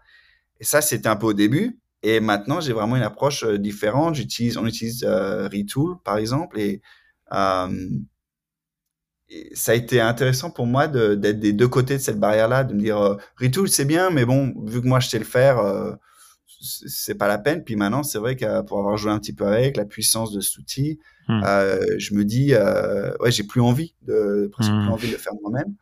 Euh, Cela dit, ouais. Donc, donc, euh, donc je me suis fait, moi, personnellement convaincre un peu de tous ces outils no-code en travaillant sur un outil no-code. Donc, ça a été une expérience un peu, un mmh. peu méta, mais très agréable. Très intéressant. Euh, bah écoute, euh, on arrive un petit peu sur la fin. J'avais une petite question, alors ça c'est un petit peu annexe, mais euh, moi j'aime bien ton site web. Je trouve assez chouette. et j'ai vu que tu faisais pas mal de, de side projects. Alors j'ai l'impression plutôt en mmh. code, néanmoins. Mais je sais pas si tu veux nous dire deux mots là-dessus, un petit peu. Enfin, pourquoi tu fais ça Tu vois, est-ce que T'as as, entrepris un moment aussi, enfin je crois que t'en as pas parlé, mais tu as aussi entrepris quand même dans ta carrière. Je sais pas si tu veux nous dire un petit peu un mot là-dessus. Ouais, absolument. Euh, ouais, moi j'ai toujours fait beaucoup de, de petits projets euh, que, que, je codais. Et, euh, et, et, donc pour boucler la boucle sur ce que je disais juste avant, c'est marrant parce que maintenant quand je pense à des nouveaux projets, les soirs et week-ends, maintenant je pense no code. Quoi. Je pense à du hmm. retouch, je pense à du, du Xano pour le back-end c'est, enfin, je, me répète, puis les gens vont peut-être pas trop s'identifier, donc c'est peut-être pas plus intéressant, mais ça, ce, ce, déclenchement pour un ingénieur, quand tu passes vraiment d'un côté à l'autre, c'est, euh, fantastique. Et donc oui, donc j'ai fait beaucoup de beaucoup de projets depuis euh, depuis que je suis depuis que j'étais euh, en, école d'ingé, donc ça toujours c'est quelque chose qui m'a captivé. J'ai passé une année à travailler sur un projet personnel, moi, un moment où je je traquais tout ce que je mangeais, donc je sauvais ça dans, j'utilisais Twilio justement, qui est une application pour envoyer des SMS. Je traquais tout ce que je mangeais et je, j'utilisais, euh, bon à l'époque ça s'appelait pas exactement comme ça, mais un peu de, des notions statistiques de machine learning de base pour juste euh, faire des corrélations entre ce que je mange et ma fluctuation, non seulement de poids, mais également de, changement de santé, etc., pour, pour identifier un peu l'impact de certaines nourritures sur ma, euh, sur ma santé, sur, sur c'est ça, sur ma santé. Et ça a été une expérience entrepreneuriale je pense pour tous ceux qui ont essayé de faire un projet, c'est vrai que tu apprends énormément. Quoi. En une année, tu apprends l'équivalent de pas mal En fait, c'est pas exactement, ça c'est un peu cliché maintenant que je le dis à voix haute, c'est pas exactement vrai parce que tu apprends d'autres choses. Tu apprends pas l'équivalent de 5 ans dans une boîte. En 5 ans dans une boîte, tu peux passer 15 ans dans une boîte et pas apprendre les mêmes choses que tu apprends en entrepreneuriat. Donc c'est vraiment. Euh, L'entrepreneuriat, je, je, dirais qu'il y a une approche plus euh, 360, enfin je sais pas si c'est la bonne manière. Tu, tu, vas toucher à plein de choses quoi. Dans mmh une boîte, tu as quand même en général un, périmètre plus restreint. Et plus tu vas y passer de temps, mmh plus tu vas apprendre de choses dans ce périmètre-là.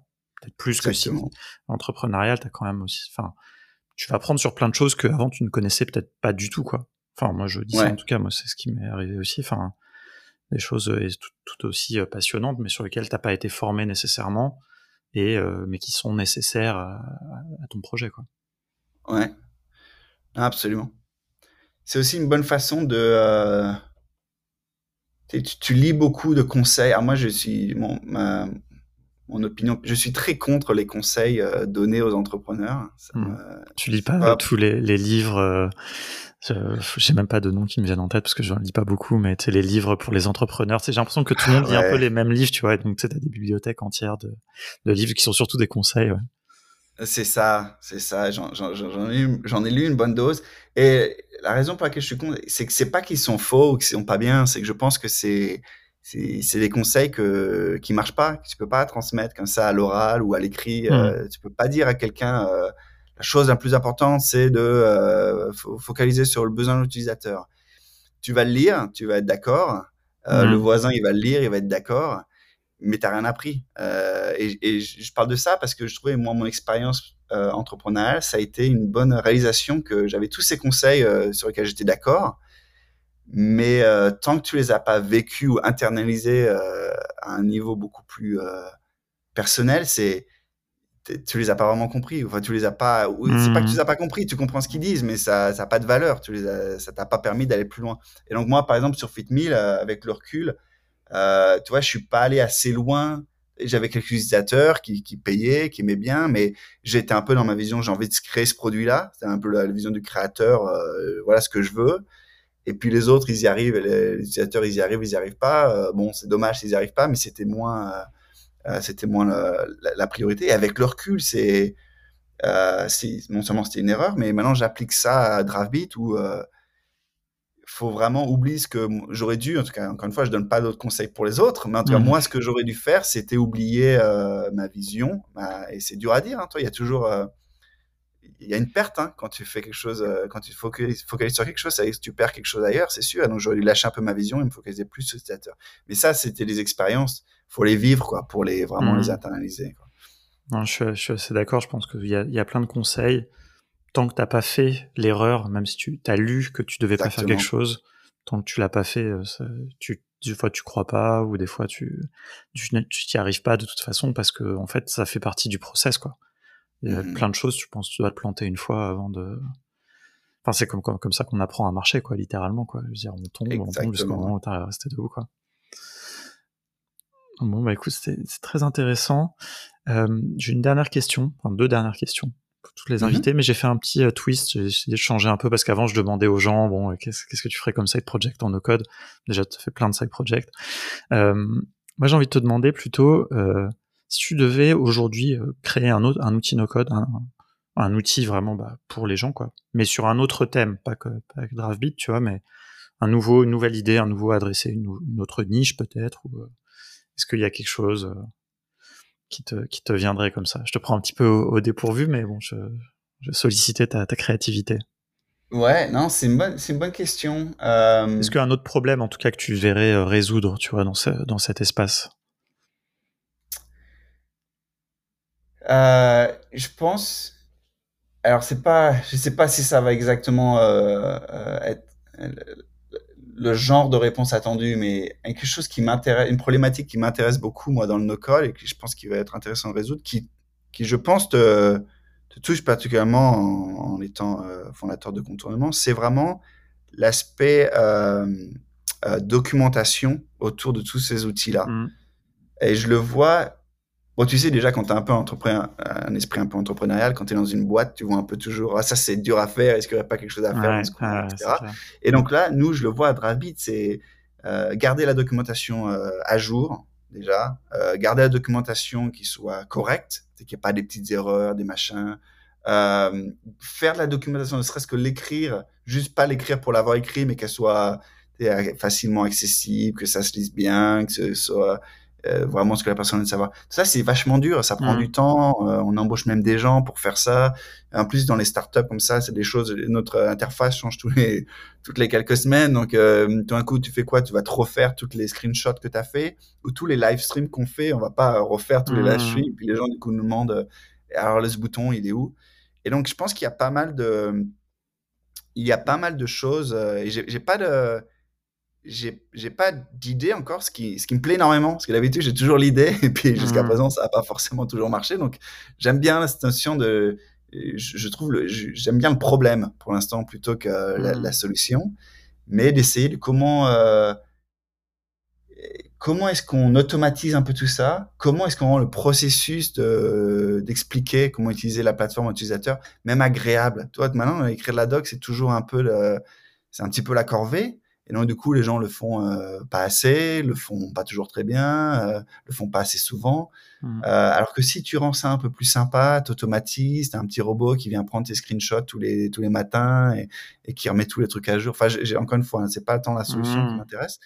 Mais euh, et, et, ça se mixe. c'est marrant que tu me poses la question. J'ai beaucoup pensé hein, dans le cadre justement de vos formations. Où, à, à l'époque, quand on est pour ceux qui font du code, tu as, vraiment beaucoup de ressources sur euh, Stack Overflow, etc. Comment est-ce que je fais ça en mmh code? Et en no-code, c'est quoi l'équivalent? C'est quoi le Stack Overflow du, euh, du no-code quoi? Comment est-ce que tu euh, apprends à faire les choses? Donc vous, vous en, avec Contournement, vous êtes clairement une approche, c'est on va faire des formations, on va vraiment vous, vous, vous enseigner ça du début à la fin pour que vous sachiez le faire.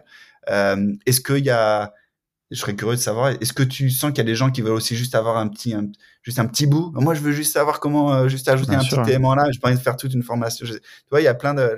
Le problème bah, m'intéresse. le, le, le, Slack de No Code France est, un peu le MVP de ce de ce Stack Overflow du No Code. Enfin, nous, on avait fait un, un MVP il y a il y a un an, euh, mais c'est trop dur à amorcer en fait. La communauté était trop petite à l'époque. Euh, mmh. On avait fait vraiment une plateforme avec Bubble pour le coup. C'est Lucien qui l'avait fait où bah tu pouvais poser des questions, voter, voter, etc. mais c'était trop difficile à démarrer. On a préféré arrêter plutôt que ça vivote comme ça. Mm-hmm. Mais il y aurait peut-être la place pour le, le relancer s'il y a des gens motivés. Moi, je pense qu'il y a un vrai sujet. Mais sur le, le, sujet de la documentation, je trouve ça très intéressant parce que si j'étends un peu ton idée, et c'est une discussion qui a eu quelques fois d'ailleurs sur le Slack, comment documenter les projets faits en no-code? Par exemple, je... Mm. et surtout sur dans ce truc d'ops, tu vois. Bah, d'ailleurs, tu l'as évoqué un petit peu, tu vois. Tu disais dans, dans votre société, il y a peut-être que deux personnes, par exemple, qui savent comment tout fonctionne, toutes les automatisations, etc. Mm-hmm. Comment comment on documente aussi euh, ça? Comment on documente euh, les automatisations Zapier, la base Airtable, etc. Tu vois, un truc qui mm-hmm. soit appliqué aux outils, à ce que tu crées avec des outils no-code. Mais euh, pareil, j'ai aucune idée de comment faire ça, mais ça c'est un, je sais pas sur un business euh, là-dessus. Il y a des gens qui on peut utiliser Notion pour faire ça éventuellement, mais chacun doit faire sa propre truc quoi. Il n'y a pas de, de structure, euh, mais c'est euh, c'est un mhm. vrai sujet quoi. Quelle, que soit la manière dont on le prend, moi je trouve que la, le sujet de la documentation est hyper intéressant. Mais ça, je pense que c'est notre background de dev encore une fois qui nous, qui nous a sensibilisé à ça. Mais c'est quelque chose qu'on a inclus d'ailleurs un petit peu dans notre dans notre formation sur les no code ops. Ouais. Je fais un petit, ah, un petit teaser au passage. Euh, bah écoute, merci beaucoup pour tout ça, Georges. C'était vraiment passionnant euh, de rentrer vraiment dans les coulisses euh, de, de Draftbeat et puis de, de, de, tous ces choix et de voir aussi à quel point c'est c'est pas facile. J'ai trouvé ça assez chouette aussi que tu partages aussi un peu ces, ces, ces choses. C'est pas évident quoi. Enfin, tu vois, de montrer aussi que c'est pas euh, de hop une ligne droite. On a des, des, des certitudes et puis on y va. Donc c'est quand même cool de partager ça sincèrement. Mmh. où est-ce qu'on peut te suivre du coup pour les gens qui voudraient te contacter ou suivre ce que tu fais Ouais, sur euh, peut-être idéalement c'est Twitter. Je pense c'est là où je suis un peu plus euh, euh, joignable. Donc c'est G du Verger, donc G comme Georges, du Verger c'est mon de famille, D U V E R G E R. et puis sinon par email, georges.duverger à Gmail ou georges à draftbeat.com. puis voilà sur sur le sur le Slack. Euh, le Slack de No Code, ouais, n'hésitez pas. Euh, je crois que je suis euh, Georges là-dessus, donc n'importe quelle question. On a aussi un channel Draftbeat maintenant, grâce à toi. donc, si vous avez des questions spécifiques sur Draftbeat, mais si c'est des questions personnelles, ouais, tout, tout bah, J'espère que ça aura, donné envie aux gens d'essayer. et puis encore une fois, j'invite vraiment les gens à, à regarder la, la série de, de vidéos. D'ailleurs, il faudrait que tu m'envoies le lien parce que maintenant elle est chez vous en fait. Non. Alors, elle est chez nous. Euh, ouais, je l'ai, je l'ai pas encore euh, publié, donc c'est c'est sur, c'est à moi, c'est à moi de le faire là. D'accord. Bon bah euh, n'hésite pas aussi euh, d'ici euh, la semaine prochaine, euh, enfin ou quand tu l'as, ou bon si c'est plus tard, je j'ajouterai après, ou si de toute façon on partagera sur Slack. Mais en tout cas, c'était c'était assez chouette ce, ce, ce marathon que tu as fait donc une heure par jour tous les jours de recréer une application de les puces de, de Patrice. Euh, Voilà, donc ça c'était un, un, très beau projet. Et avec moi j'ai bien aimé le final avec Patrice qui en plus ah, c'était un petit peu euh, dramatique entre guillemets. Enfin le, il y avait un suspense comme ça, puis un peu la surprise le dernier jour. Il y avait c'était très euh, très euh, romancé ou je sais pas comment dire. Euh, donc c'était très chouette. Donc j'invite vraiment les gens à, à regarder ça parce qu'en plus c'est un super moyen de de voir Draftbeat en action. Mmh et de voir aussi les questionnements un peu que tu te, tu te poses. Enfin, moi, j'ai bien aimé aussi ce côté euh, de auto-test de son produit, quoi. Enfin, ouais, un petit peu des, remarques, etc. Donc, euh, c'était. Euh, et puis même, il y a aussi un côté product management appliqué à autre chose, quoi. Enfin, là, c'est bon, c'était t'as plus reproduit l'idée de Patrice, mais quand même ce côté, mmh tu crées une nouvelle application, donc voir comment on fait aussi une application from scratch. Mmh ouais. on partagera ça aux gens. J'espère qu'on aura donné envie euh, aux gens de, de voir ouais, ça. ce serait bien. Ouais, Puis c'est l'occasion de voir euh, Patrice aussi sur un petit euh, sur un live stream, c'est toujours sympa. Exactement. Et eh ben écoute, merci beaucoup. Et puis je te dis à très bientôt alors. Bah, avec plaisir, merci à toi. C'était vraiment cool de pouvoir parler un petit peu de ça, parler un peu de Draftbeat. Euh, et puis, euh, ouais, continue à, je continue à m'investir dans la communauté No Code France, sur le Slack et tout ça. C'est vraiment, euh, ça a été une expérience, comme je disais, depuis quelques semaines ou quelques mois maintenant, vraiment agréable.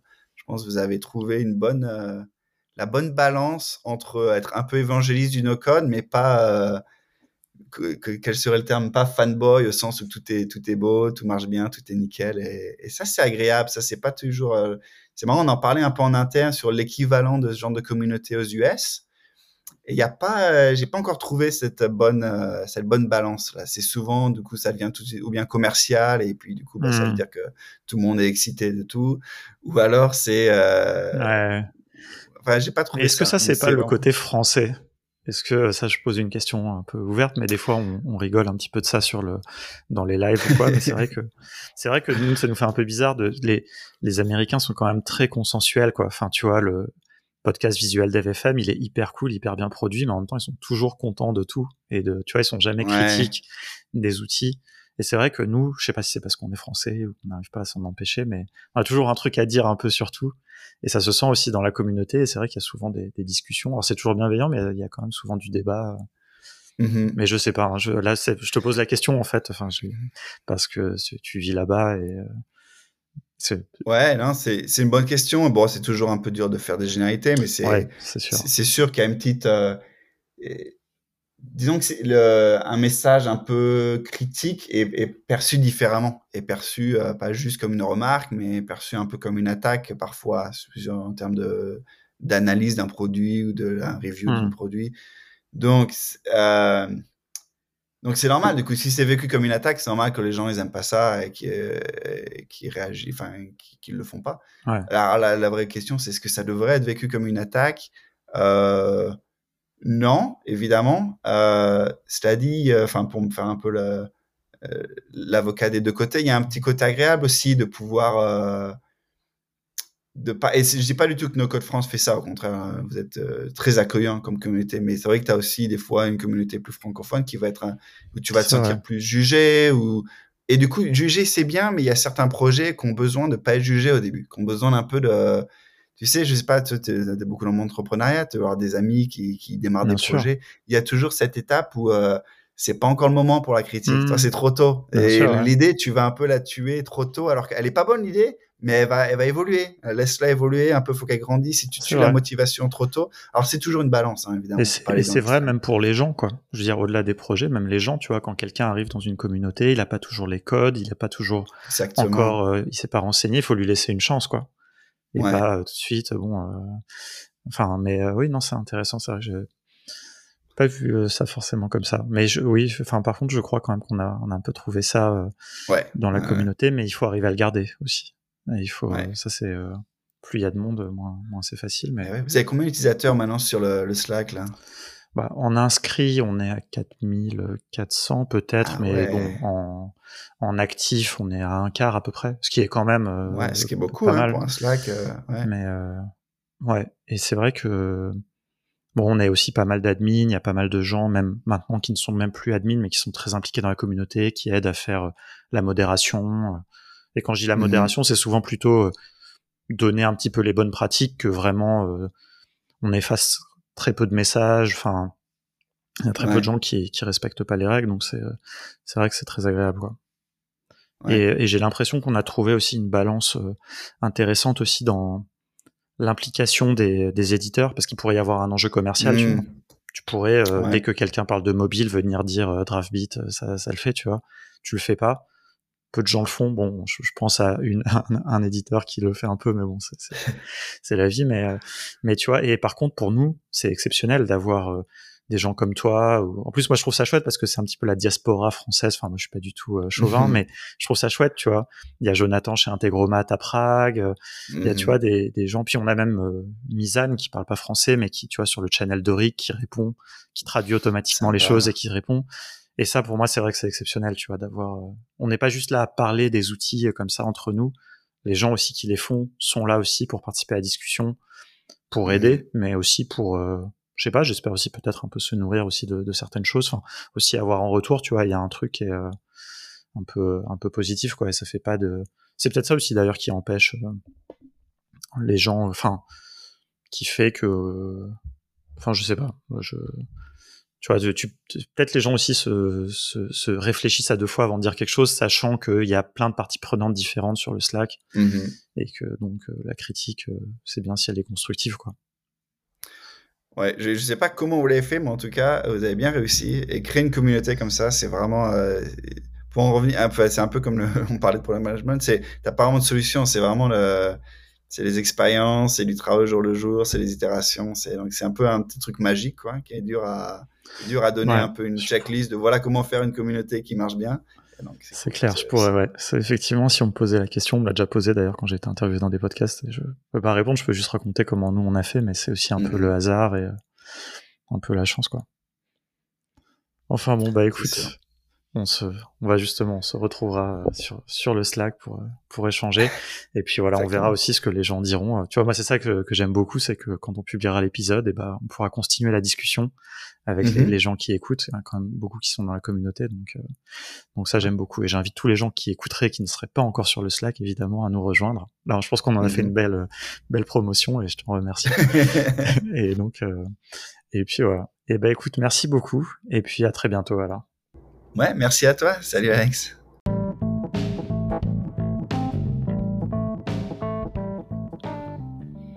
Merci d'avoir écouté cet épisode jusqu'au bout. C'est super cool. J'espère que ça vous aura intéressé autant que moi. Moi, je suis toujours vraiment admiratif des gens qui se lancent dans le challenge de, créer des outils no-code, surtout sur des sujets aussi complexes que le mobile. Et comme vous l'avez vu, Dravid propose des parties pris vraiment intéressants très différent de ce que propose Adalo par exemple. Et c'est vraiment, euh, je trouve, super chouette de, pouvoir suivre ça, d'avoir la chance que, que, Georges parle français. J'aimerais bien que quelqu'un chez Adalo aussi, par exemple, parle français, et puis qu'on puisse comparer un petit peu ses, aventures. Euh, mais voilà, je, lance en parallèle un podcast en anglais, alors peut-être que ça sera l'occasion euh, à, ce moment-là et de voir, d'étudier chaque fois les partis pris différents que prennent les éditeurs. Moi, je trouve ça super intéressant, puis ça nous met en perspective un peu nous qui sommes plutôt des no-codeurs qui utilisons les outils, de voir euh, ce que c'est de passer un petit peu de l'autre côté du miroir. On a eu l'occasion de faire ça avec l'épisode avec euh, Emmanuel de Bubble que je vous invite vraiment à écouter des partis pris différents, mais des choix tout aussi assumés. Vous verrez vraiment la question du product management est tout à fait centrale dans tout ça. La semaine prochaine, on recevra à nouveau des gens, quelqu'un qui édite un outil no-code. Alors c'est vraiment du no-code au sens très large, c'est un outil qui s'appelle Blobber, qui aborde le sujet des API. Euh, très honnêtement, j'ai pas envie de vous en dire trop parce que va vraiment, c'est un sujet qui est technique, qui est passionnant. Vous le savez, je le répète toujours, les API c'est hyper important. Donc je suis très intéressé de voir ce que propose Blubber. Vous allez voir, c'est un peu technique, c'est pas un use case pour tout le monde, mais c'est aussi un outil no code, ça je le crois euh, très sincèrement. Et voilà, ça sera le sujet de la semaine prochaine. D'ici là, je vous invite à venir sur le Slack de No Code France, dans le channel podcast Contournement. On a la chance que Georges y soit présent également, donc venez lui poser toutes vos questions. Venez sur le channel de Draftbeat aussi, si ça vous a intéressé. Et puis, euh, et puis voilà, et puis partagez-nous si vous faites des choses avec Draftbeat ou avec d'autres outils no code. Hein, d'ailleurs, ça m'intéresse, mais voilà, avec Draftbeat plus particulièrement, partagez-les, essayez-les, et puis on va continuer à faire des vidéos sur tout ça et des podcasts et compagnie. Voilà, je vous souhaite une bonne semaine. Thank you.